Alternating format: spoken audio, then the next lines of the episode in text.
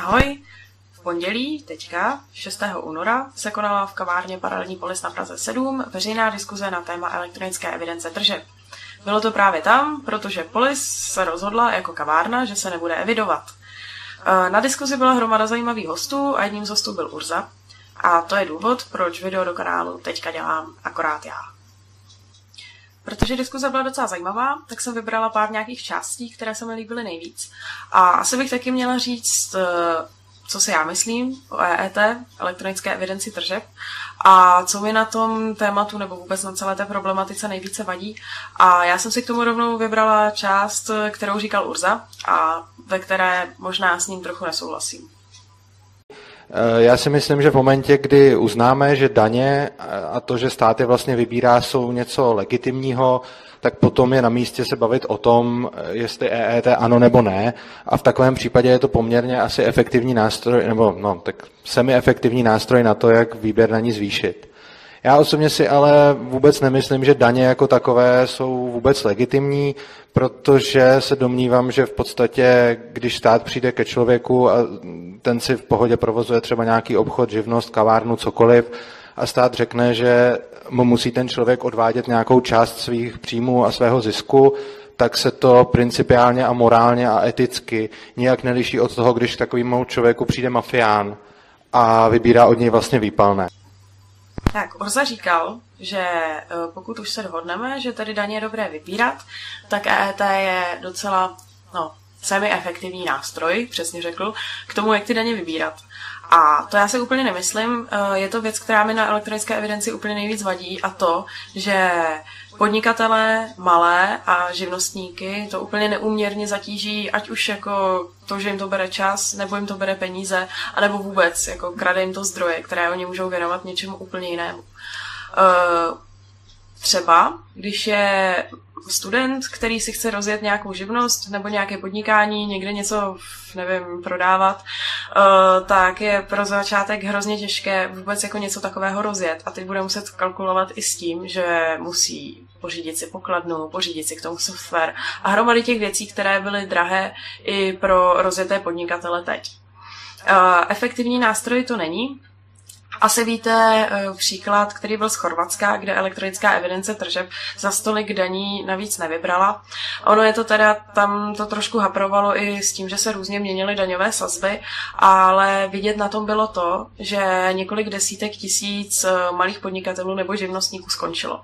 A myslím si, že pokud stát teda už ty daně chce vybírat, tak eh, by měl důsledně dbát na to, aby ten výběr pro ty lidi byl co nejjednodušší, když už teda musí. Ja ET vnímam ako, ako cestu do finančnej diktatúry. A ako kryptoanarchista sa z tejto cesty do finančnej diktatúry svojím spôsobom teším. Áno, a to práve preto, lebo vďaka tomu, že spoločnosť sa rúti do finančnej diktatúry, tak ľudia hľadajú slobodu. Áno, hľadajú slobodu na úrovni kryptomien, na úrovni proste rôznych decentralizovaných systémov a na úrovni tých vecí, ktoré sa my v paralelní polis venujeme. Tenhle názor se mi taky moc líbil, hlavně protože jsem fanoušek Bitcoinu, blockchainu a vůbec takové virtuální decentralizace. Ale nemyslím si, že v něčem eh, tomu elektronická evidence trže pomůže. Protože já si myslím, že lidé se k téhle decentralizaci uchylují spíše teda u mnohem větších případů, třeba intervence do měny, nebo vůbec, když lidé ztratí důvěru v nějakou měnu, třeba začne být velká inflace nebo něco takového, tak to je podpoří mnohem spíš v tom, aby hledali alternativy. Tak jsem vybrala ještě pár příspěvků, které si myslím, že je dobré si poslechnout, asi už je nechám bez komentáře. Já vidím, ty lidi by to třeba s tím EET neměli ani tak strašný problém, co se týče Eh, povinnosti, ale oni nemají dostatek informací. Ten stát po nich něco chce a nedává jim k tomu dostatečný servis, aby oni to mohli dělat. Pro ně dřív, než vyšla metodika, která vyšla někdy v září, tak to pro většinu těch lidí ty ten zákon přečtou a absolutně nic si z toho neodnesou. Nemají vůbec ponětí, co mají dělat, jak to mají dělat. Když už tady potom vyšla metodika, tak to taky na to člověk potřebuje vykladače, aby vlastně pochopil, co, cože to teda vlastně má dělat. Když už potom přišly výjimky, tak to do toho vneslo absolutní chaos. E, ty výjimky mimochodem spousta z těch restauratérů vnímala jako absolutně nespravedlivé, protože to nedávalo úplně smysl a když už se bavíme potom o nějakém stahování certifikátu a instalaci, tak to pro člověka, který viděl internet třeba po několikáté v životě, je v podstatě mission impossible. Takže je to i takhle prakticky vlastně špatně. Každá ta účtenka je jasně definovaná nějakým eh, nějaký IČO, pak nějaký číslo provozovny, číslo pokladny, IDčko účtenky a čas a částka.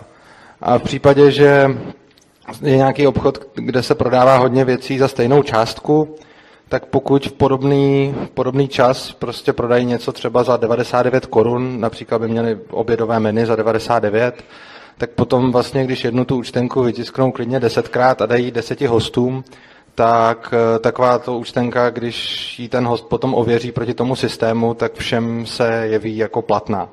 To mě jen tak napadlo, když jsem vlastně psal toho, toho klienta a rozhodně teda nikoho nenavádám k tomu, aby to dělal, ale třeba abyste se tomu vyhli, aby se vám to omylem nestalo. Pan doktor zmínil tu proporcionalitu, eh, co se týče výběru daní, ale eh, mě zaujala, teďka paní Hladká to zmínila taky, Eh, proporcionalita ještě v jedné věci a to je sankce za eh, nedotržení toho zákona. Eh, já nejsem právník, jsem naprosto laik právní, ale zdá se mi, že pakliže někomu, kdo opakovaně neodešle účtenku na pivo, na jídlo, kde se pohybuje únik, daňový únik v řádech desítek korun, hrozí sankce půl milionu, Eh, tak mi to úplně proporcionální nepřijde. Setkali jsme se s případem, kdy eh, jeden provozovatel měl brigádníka, který v podstatě jako podle mě úplně moc nevěděl, co dělá a takhle se mu podařilo nefiskalizovat tržby asi za 20 tisíc. A nebylo to tak, jako že by ten majitel toho podniku jakoby záměrně nefiskalizoval, jestli mi rozumíte. Takže tam těch proměných může být opravdu hodně. A, a ta horní hranice je opravdu hodně vysoká.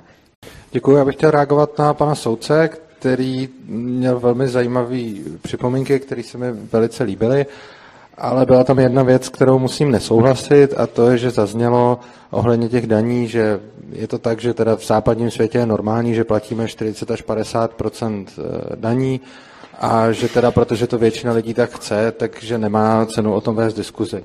Já osobně s tímhle tím zásadně nesouhlasím z toho důvodu, že pokud by skutečně platil argument, že když většina lidí něco tak chce, nemá cenu o tom vést diskuzi, pak bychom tady vůbec nemuseli být a diskutovat ani o EET, protože to většina lidí taky chce.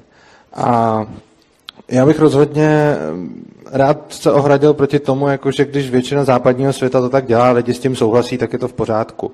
Na druhé straně většina východního, blízkovýchodního světa si zase myslí, že za nevěru by se mělo kamenovat a podobně a taky to není v pořádku, jenom protože si to většina těch lidí myslí.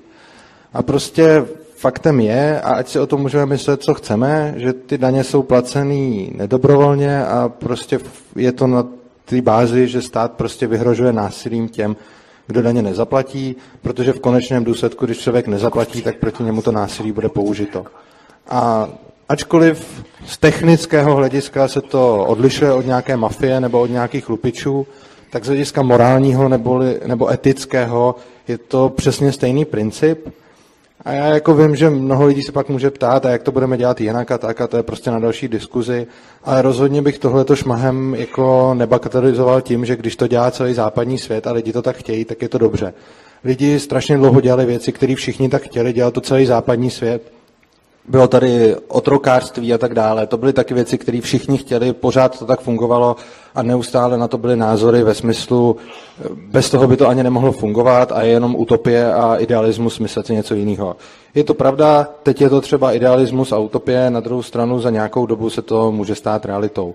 A z toho důvodu si myslím, že má smysl o tom diskutovat a z toho důvodu to tady připomínám a z toho důvodu jsem s tímhle tím pohledem vlastně přicházím. Možná už jste slyšeli, že v paralelní polis měli i finanční kontrolu. Uh, údajně se panu kontrolorovi tam docela líbilo a samozřejmě odešel s nepořízenou. A já doufám, že polis se udrží v tomhletom odboji co nejdéle a určitě je to signál pro ostatní majitele kaváren, restaurací, obchodů a tak, že když je zákon hodně špatný a neuměrně jim zasahuje do života, tak je opravdu na místě se proti němu postavit. Jak na závěr bych asi řekla, že když už stát teda musí ty daně vybírat, s tím, že teď vůbec nebudu polemizovat o tom, jestli je to legitimní nebo ne, tak by si k tomu uh, měl vybrat, nebo měl by se k tomu postavit aspoň tak, aby nebuzeroval ty lidi. Uh, nemít tenhle ten princip jakoby presumce viny, že lidé musí dokazovat, že ty daně platí, což mě přijde úplně šílený. Stát ty lidi teďka ubírá o hromadu peněz navíc, hromadu času navíc, buzeruje je a i pokuty za, bych řekla, spíše jako pochybení než cílené podvody jsou úplně neuměrné, což mi přijde šílený. A to je pro dnešek asi všechno. Mějte se krásně. Eh, děkujeme, že jste to sledovali až sem do konce. A pokud se vám líbí naše videa, tak můžete rád dole sledovat a třeba zase příště.